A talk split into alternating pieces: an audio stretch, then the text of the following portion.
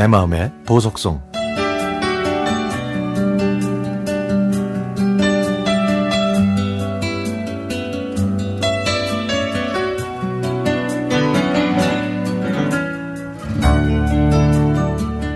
(1993년) 제가 군대에 있을 때의 얘기입니다.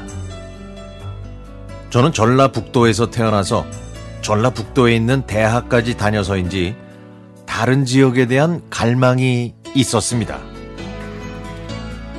그래서 의경에 지원했던 저는 아무런 연고가 없는 대구로 전출되길 희망했죠. 지금 생각해 보면 참 무모했던 것 같아요. 그렇게 낯선 대구에서 군 생활을 했는데요. 그 이상하게 저만 보면 기분 나빠야 하는 고참이 있었습니다.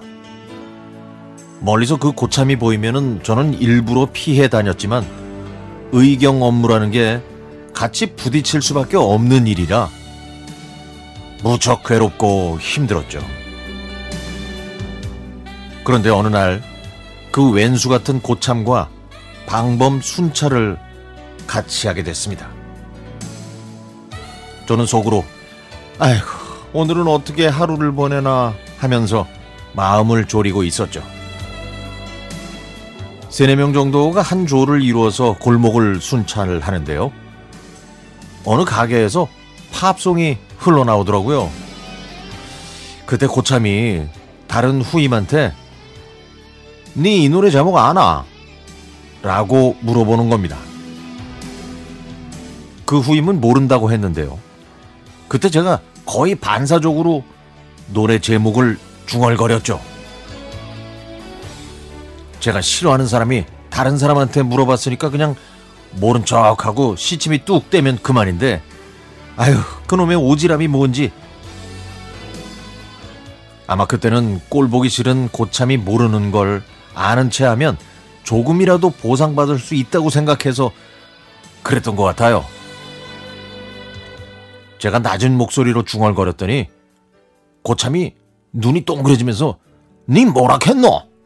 라고 하길래 다시 정확하게 가수 이름과 노래 제목을 말했습니다. 사실 저는 군에 들어오기 전까지 가요보다 팝송을 더 많이 들어서 그 노래를 알고 있었죠. 저는 그냥 무의식적으로 그 노래에 대한 정보를 말한 것 뿐이었습니다. 그날 근무가 끝나갈 즈음 고참은 슬며시 저한테 오더니 그 노래 가사 좀 알 수 있냐고 물어보더라고요. 당시에는 지금처럼 인터넷에서 검색만 하면 정보를 구할 수 있는 시절이 아니었기 때문에 노래나 가수에 대한 정보를 알기 위해서는 노력과 시간이 필요했죠.